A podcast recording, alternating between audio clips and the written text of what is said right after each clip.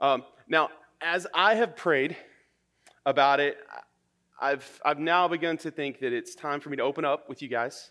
We go way back. Some of us go way back, some of us not as much. But I want to be honest and personal about something that I've never said publicly before. So, are we cool with that? You guys have on masks, so I can't really see your responses. You're safe. Um, so, I'm going to just go for it. We're going to get personal. So, here, here we go. I don't have a green thumb. I'm not good with plants. It's okay. You can laugh. It's cool. It's funny. It's going to get crazy in a minute. All right? I'm not good with plants or flowers or anything like that. Uh, I can appreciate them, but I'm just not good with it. And the problem with me not having much of a green thumb is that our house in Malden has a flower bed in front of it. And it looks terrible if there's not something growing in it. And we're on the corner of the block, so everybody that pulls in sees it. That flower bed needs something resembling life in it, or it just looks bad. It just looks bad. Now, I like tulips. Anybody like tulips? A few people. All right, the rest of you, we're going to get you there. So I like tulips. So I bought a lot of tulips a couple years back, and by a lot, um, I mean I ordered like 100 or 150 bulbs. And if you're like me and don't have a green thumb, tulips are a winner because they're like the pizza delivery of the flower world. Here's what I mean you put your order in, and bam, they just show up at your door at the right time for you to plant them. So I got on DutchBulbs.com to order bulbs because we got to have the authentic ones, right? And then they automatically showed up at my house in the fall. So I buried all these, and then they came out of the ground all beautiful in the spring. They didn't even care about the cold or the snow. In fact, some of them were blooming through, were coming up through the snow, right? That's what I'm saying. These things are awesome. And I look like a tulip master as these bright yellow bulbs or bright yellow tulips with red streaks popped up, and people would say, no lie, they would be like, wow, your tulips are amazing. And I would be like, yeah, I know. I know. I know. But then after two weeks, all I had left was a bunch of brown tulip stems with no flowers on them, right? Because once that season's gone, it's over. So this spring, right after the, the pandemic shut down, stuff started happening, I was at Lowe's and I impulse bought two hydrangeas. They looked real cool, and because I know I'm not good with this stuff, they had keywords on the packaging. This is marketing at its best. Hardy. Does well with direct sunlight. That was all I needed. I was like, take my shut up and take my money. Sorry, kids, I did not say shut up. I just it didn't happen. And so this was gardening on my level. These This was plants of the people, my kind of people. Gardening I could trust. So I went for it. So I bought two of these hydrangeas to go in the front flower bed so that there'd still be something there when the tulips were done for the year. Now, my wife Mariah was all surprised.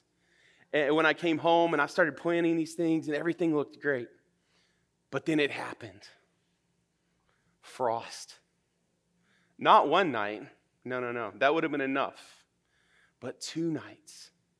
My hydrangeas still haven't recovered. I've never had hydrangeas before, but now they haven't recovered. They're little now.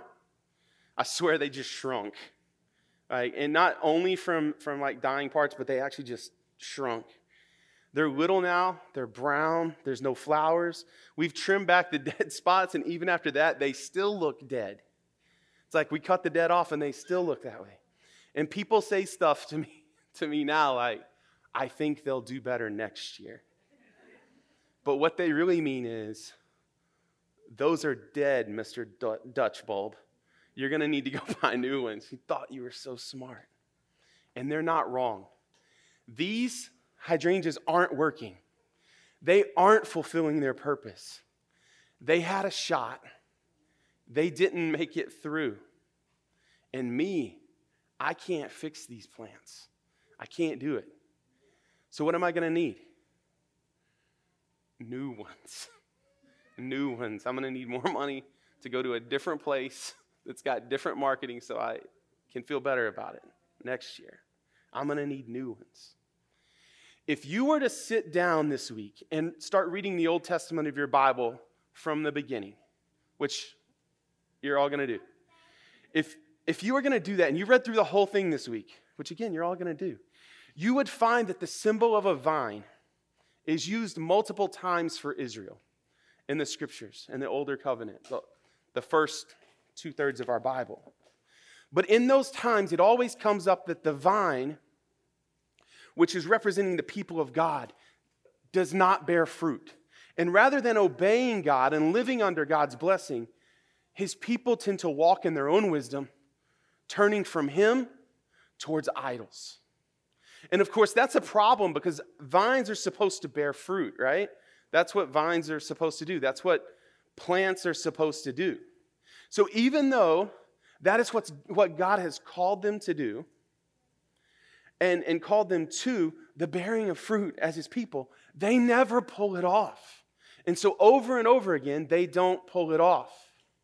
In fact, they usually do such a poor job at bearing fruit that judgment is consistently included in these references of, when, when the vine is used as an image for God's people. If they continue to be fruitless, judgment will come. You can listen, listen to Psalm 80 with me. You don't have to flip over there. You can just listen to this with me. Um, this is picking up in verse 8, reading to 13, and you can hear an example of this. Uh, the psalmist says, You, God, brought a vine out of Egypt. You drove out the nations and planted it. You cleared the ground for it. It took deep root and filled the land. The mountains were covered with its shade, the mighty cedars with its branches. It sent out its branches to the sea and it shoots to the river. This all sounds good then, right? That sounds like what a vine's supposed to do. Well, it's a good start for it. But then it says, Why then have you broken down its walls so that all who pass along the way pluck its fruit? The boar from the forest ravages it, and all that move in the field feed on it. See, you can hear the psalmist saying there, You brought this vine out of Egypt and planted it. You took care of it, and it looked like it was going great. But now you've broken it down because it wasn't bearing fruit. And everyone around it, everything around it, is tearing it apart. That vine that God brought out of Egypt had been judged because it wasn't bearing fruit. The people of God had not rightly related to God. So the vine was done. Here's another example from Jeremiah 2, verse 21. It says, Yet I planted you a choice vine wholly of pure seed. How then have you turned degenerate and become a wild vine? See, though God had used this imagery of a vine previously, and there's, there had always been a supposed bearing of fruit to come, it never happened. And this is the background for Jesus' words in the passage that we read that we're reading today, the passage that Pastor Clint just read to us.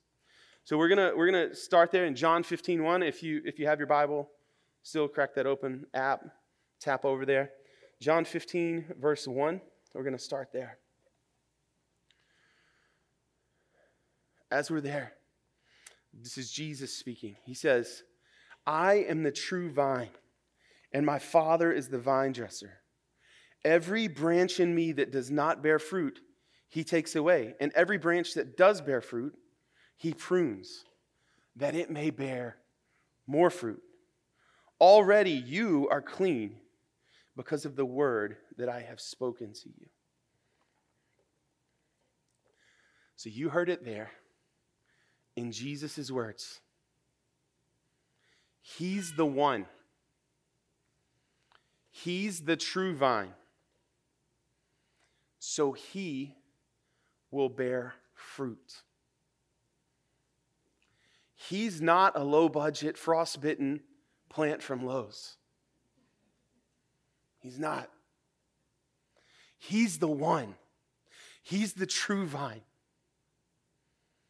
The one that I couldn't purchase if I wanted to. So when Jesus says, I'm the true vine, he's saying that all of the fruit that the intended vitality of the religious leaders from the Old Testament, the, the, the intended vitality of the temple, and the festivals, all that they were to accomplish. He says, I'm the one that will bear it.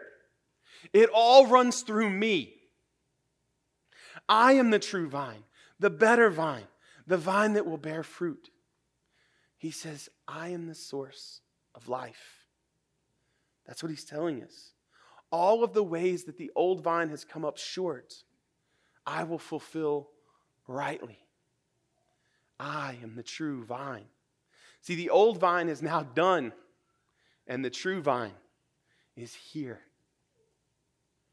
That would be good news for us, right? That would be good news. The true vine is here, the true source of life is here. But Jesus doesn't stop there. It's not simply that Jesus is the true vine. He continues on saying, My Father is the vine dresser. See, God the Father is the gardener or the farmer, and He actually has a green thumb. He's not like me out in my dinky little flower bed. He knows what to do. He trims, he prunes, he does all that to ensure that there's fruitfulness. God the Father devotes himself to making sure that the vine is in an ideal situation to bear fruit. The branches, the, the ones that come from the vine, get their life from where? From the vine, right? And any fruit that is born on those branches is a result of what? Vitality, life that's happening in the vine.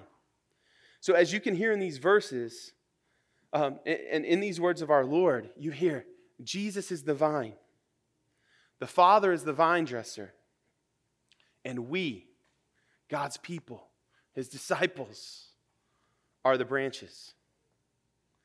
And the vine dresser makes certain that the vine is bearing fruit. And, and, and he's cutting away branches that do not bear fruit. And by pruning branches that do, but not great, so that there's more where it needs to be. See, God is committed to the vine bearing fruit. And because we're the branches, that means God is committed to you bearing fruit. I'm going to say that again. God is committed to you bearing fruit. So, what this means is that if there's a dead branch, need, it needs to go, right? It must be thrown away, it must be cleared out so there's room for the rest of the vine to thrive. And if there's a branch that's bearing fruit, he'll prune away other parts that aren't bearing fruit so that all of the nutrients and energy and life from the vine can pour into that fruit bearing branch. God is committed to his people bearing fruit. It's what a good vine does through its branches. This is not an option. It's not.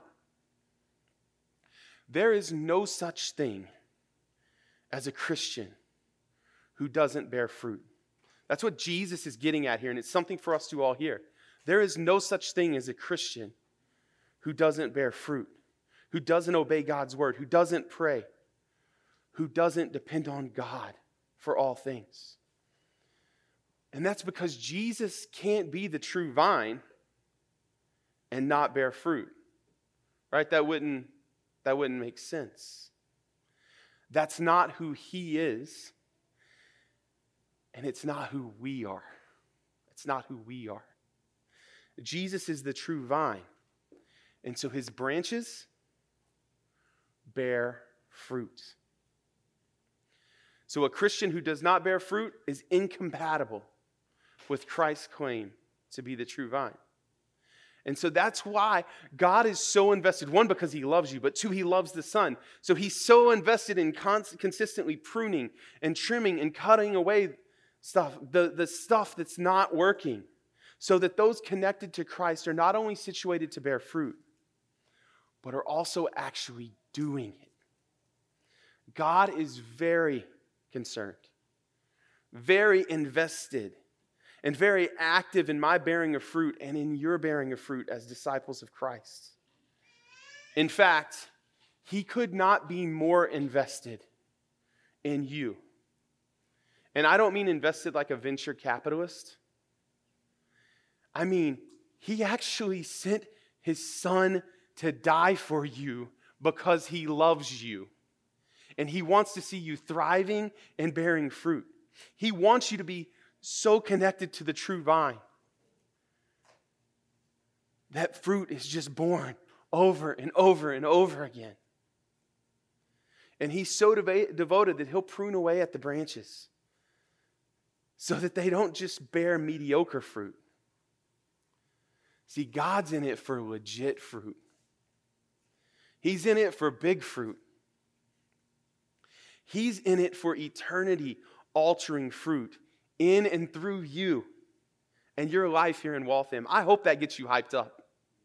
I hope it does because He is so for you, you can't imagine.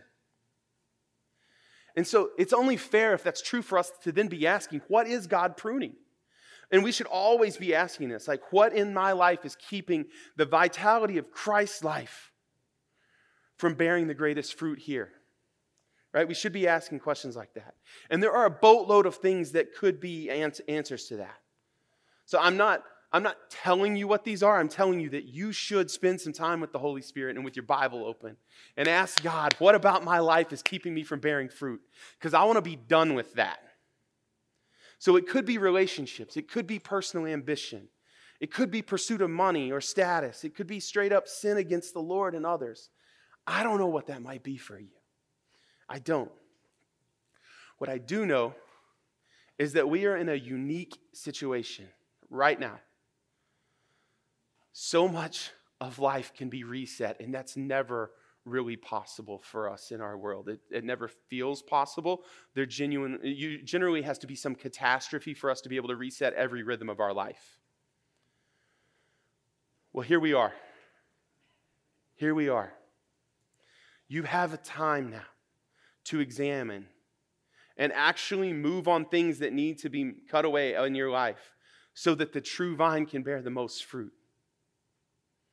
right, right now, in the middle of this pandemic, in the middle of working from home, in the middle of schools maybe reopening, maybe not reopening, in the middle of, of everything that could be happening right now.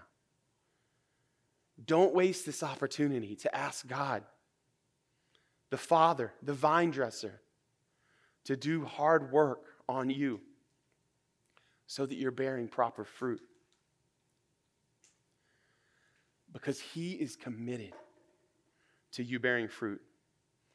In fact, He is more committed to you bearing fruit than you are committed to anything in this world. And He will bring it about. So, if that's the case, we should probably be asking, how do we bear fruit? That's, that's a fair question at this point. What does it look like for me to pursue a life connected to Christ that results with his, this powerful life bearing fruit through me? Let's pick up in John 15 4. Abide in me, and I in you. As the branch cannot bear fruit by itself unless it abides in the vine, neither can you unless you abide in me. I am the vine, you are the branches. Whoever abides in me, and I in him, he it is that bears much fruit. For apart from me, you can do nothing. If anyone does not abide in me, he is thrown away like a branch and withers. And the branches are gathered, thrown into the fire, and burned. If you abide in me and my words abide in you, ask whatever you wish, and it will be done for you. We bear as much fruit as we do as followers of Jesus by abiding in Jesus. But of course, you're saying, what does it mean to abide? Anybody use the word abide this week besides me? No, no, no. All right. All right, simply put, just remaining in Jesus. Okay, let's just keep it simple. Remain.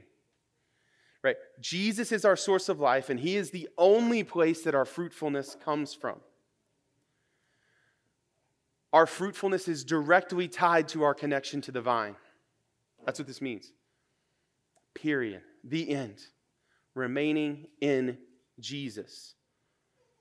So there is no life and there is no fruit to be had apart from Christ at all. There is no life and no fruit to be had apart from Christ.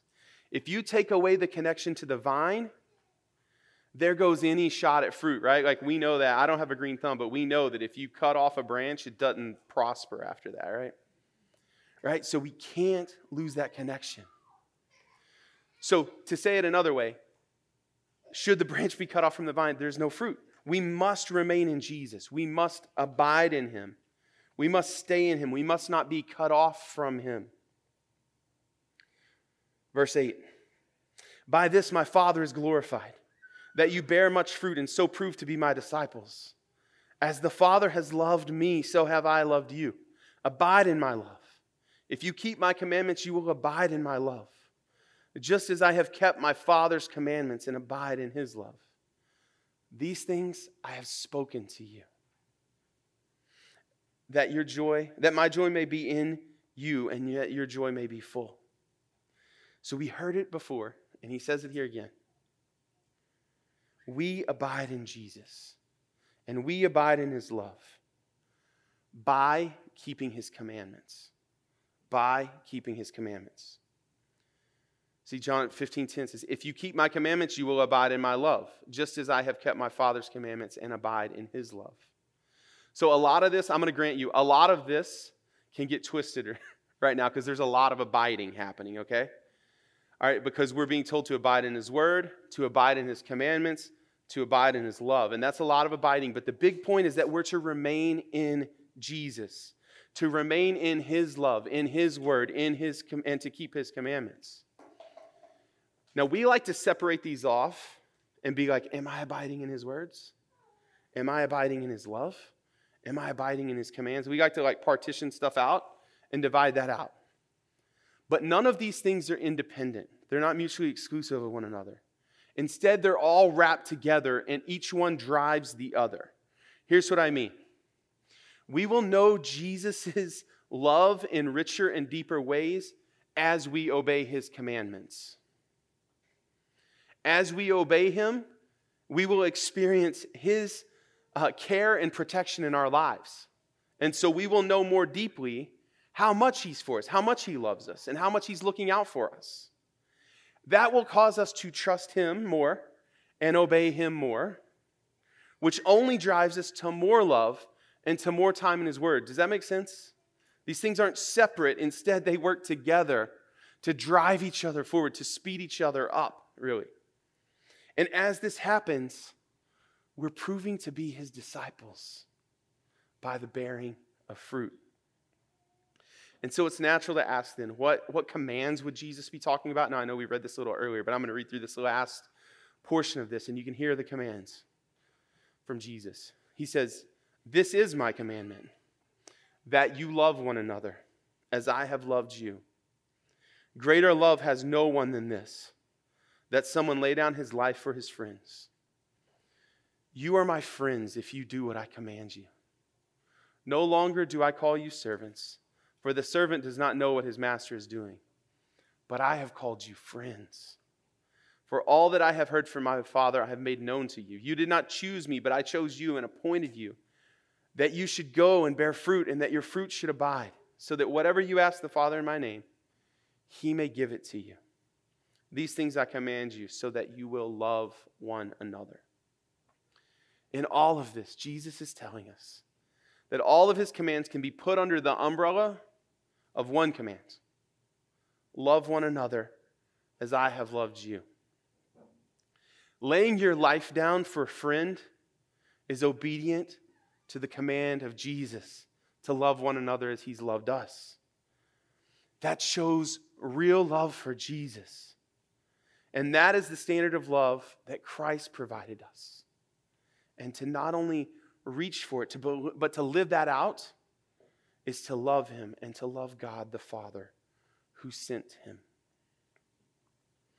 It hadn't happened yet when Jesus was saying these words, or else He wouldn't be saying these words.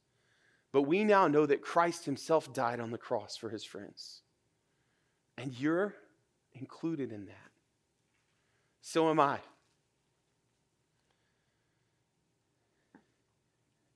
Can you imagine that? Just imagine that for a moment. Christ, our Lord, counted you as a friend and laid down his life for you. Just imagine that. Christ our Lord counted you as a friend and laid down his life for you. Wow. Jesus actually says it to his disciples here.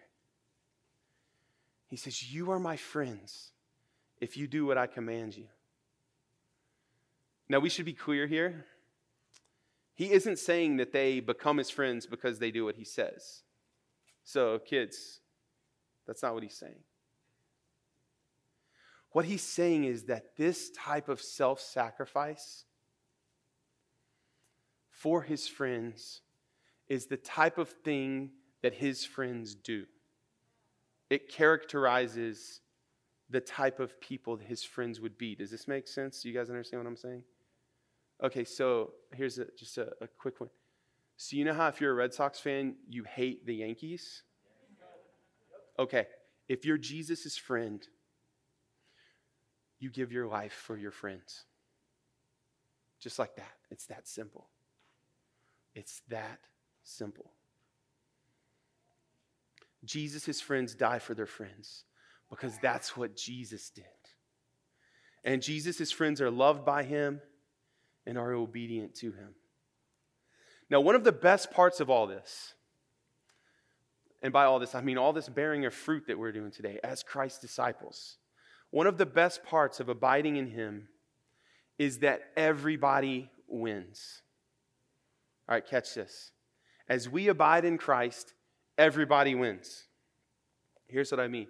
And this should, more than anything, as much as anything, make us get hyped about going, what does it look like for me to, to obey Christ's commands? Because everybody wins. First, God gets glory, okay? This is, you don't have to flip back. Read this whole passage later, but you don't have to flip back. But John 15, 8. By this my Father is glorified, that you bear much fruit and so prove to be my disciples. So God Himself is glorified when you bear fruit. And so, so often we think about what we should do and do it because it's the right thing. But have you stopped and thought about how God receives actual glory when you bear fruit? Think about that. We all, all have potential to, to, to give God glory. And I don't mean just when you won the championship, I mean when he, he gets glory when you put yourself on the line and take a loss for your neighbor who's being treated unfairly, even when nobody else sees it. God gets glory when you bear fruit. Secondly, our joy, and by ours I mean your joy, my joy, when we bear fruit as disciples, our joy is full. And Jesus says it These things I have spoken to you. Why? That my joy may be in you and that your joy may be full. Abiding in Christ isn't merely duty, it's not. Jesus tells us that he spoke these very words so that our joy may be full. He's concerned with our well being but he wants us to have crazy joy. Right? Laying down your life for your friends is not meant to be miserable. It's so that you can have the most joy. That's why God gives you these opportunities, so that your joy may be full. So that there's so much joy in your life that you actually can't imagine anymore. That's what bearing fruit as a disciple. That's what abiding in Christ does. And third, again, I said everybody wins. This is a broad category here, but third, our not yet believing neighbors will see the self sacrificial love of Jesus up close and in the flesh as you abide in him. So, literally, everybody that you come in contact with gets to win as they experience what it, it's like to have a friend that says and believes that greater love has no one than this that someone lay down his life for his friends. So as you abide in Jesus, you're going to have opportunities to lay down your life for your friends. And you have the Holy Spirit who's going to help you see these opportunities and then empower you to go for it. And your friends are going to see what it looks like for somebody to follow Jesus and the fruit that will be born and the joy that you have.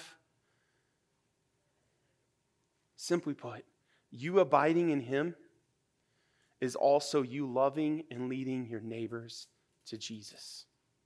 It's that simple. And I want you to hear all that because sometimes we hear bear fruit and we think of bearing fruit as disciples, and it can seem stressful and it can seem weighty and high pressure. But God, through Christ, has called us, is working in us, hearing our prayers, answering our prayers, and being glorified as we bear fruit. See, Jesus is the true vine, and the Father is the vine dresser. And as you abide in him and bear fruit, he gets glory. You get joy. And your neighbors will hear and see the good news of the gospel up close and personal. Seven Mile Road. God is committed to you bearing fruit through Christ, the true vine. Will you pray with me?